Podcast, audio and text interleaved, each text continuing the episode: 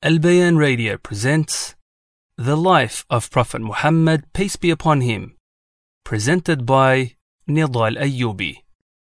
Bismillah, Alhamdulillah, wassalatu wassalamu ala Rasulillah, wa ala alihi wa sahbihi wa man wala. Welcome back to our Sira classes where we are discussing the Meccan stage and we are currently discussing the persecution of the believers in Mecca. Someone from the, the, the more noble of society who was punished by, his family was Uthman bin Affan radiallahu an, from the strong Bani Umayyah tribe. It's mentioned that his uncle tied him up, wrapped him up in a mat of palm leaves, and set fire under him.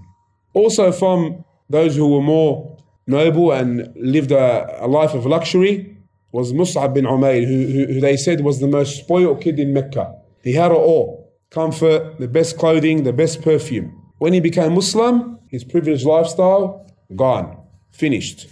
His mother boycotted him basically. His mother refused to give him even food and drink and kicked him out of her house. He was also brutally tortured, but he continued to strive and sacrifice until Allah honored him with the greatest honor when he was martyred at the Battle of Uhud. But he had nothing, didn't have much to even cover his own body uh, with his shroud. But who's the winner? He is. He is the winner, radiallahu. Later on, we'll speak about how he was martyred in the path of Allah. Even Abu Bakr, radiallahu an, after giving a sermon, and it's mentioned that he was the first person to deliver a sermon from this nation, while the Prophet ﷺ remained seated, they became enraged and charged towards Abu Bakr, radiallahu an, who was trampled upon and beaten severely. Utbah bin Rabi'ah, he used his own shoes to strike Abu Bakr viciously. And another, and this is the final incident for today, Khabbab radiallahu an, he was a blacksmith in Mecca and he had no one to protect him. He was tortured with his own tools. He would be branded and burnt with his own tools because he was a blacksmith with the heated iron. They would also heat stones in the fire, place the stones on the ground, and make him lie on them. The weak Muslims began to suffer more and more at the hands of these kuffar, enemies of Allah. Khabbab went to the Prophet ﷺ and said, Will you not ask for help for us? Will you not invoke Allah for us? Prophet ﷺ's face turned red. And he said, Among those who came before you, a man would have a pit dug for him in the ground. He would be placed inside of it, and then a saw would be brought and placed over his head, and then he would be split into two. Yet, that did not turn him away from his religion. What is beneath his flesh in terms of bone and nerve would be combed off with combs of iron, yet that did not deter him from his religion.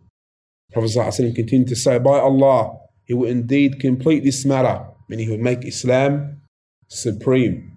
Until a rider will travel from Sana'a to Hadramaut, and fear no one but Allah, or a wolf upon his sheep.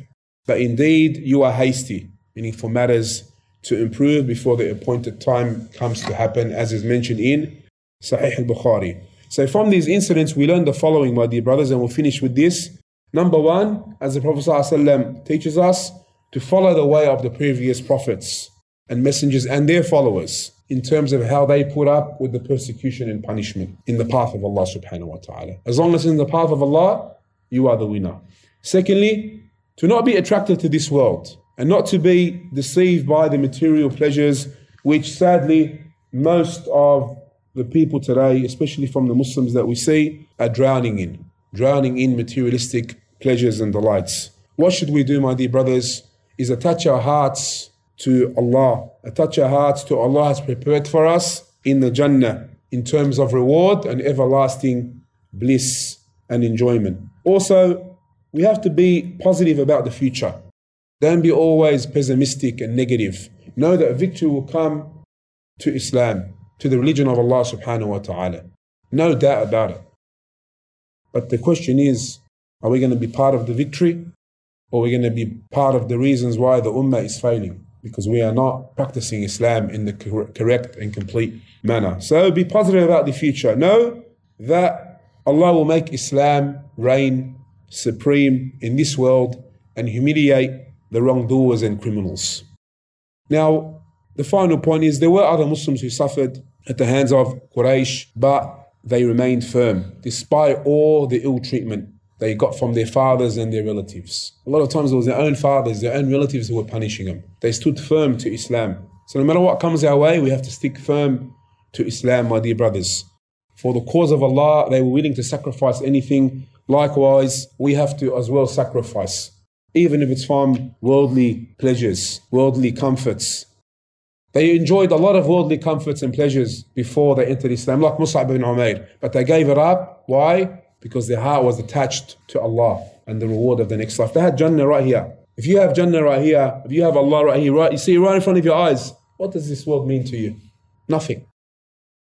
We're all going to live, what, 67 years, the average lifespan, then it's over. What's going to go in your grave with you? Your good deeds, what you have done for the sake of Allah. Many Muslim women were also punished apart from Sumayya, radiallahu anha, such as the sister of uh, Umar, Fatima, such as Labiba, and other than them, they also were punished, radiallahu anhum, but they also stood firm. والله أعلم وصلى الله على نبينا محمد وعلى آله وصحبه وسلم This program was presented by Al Bayan Radio, the voice of Ahlus Sunnah wal Jama'ah.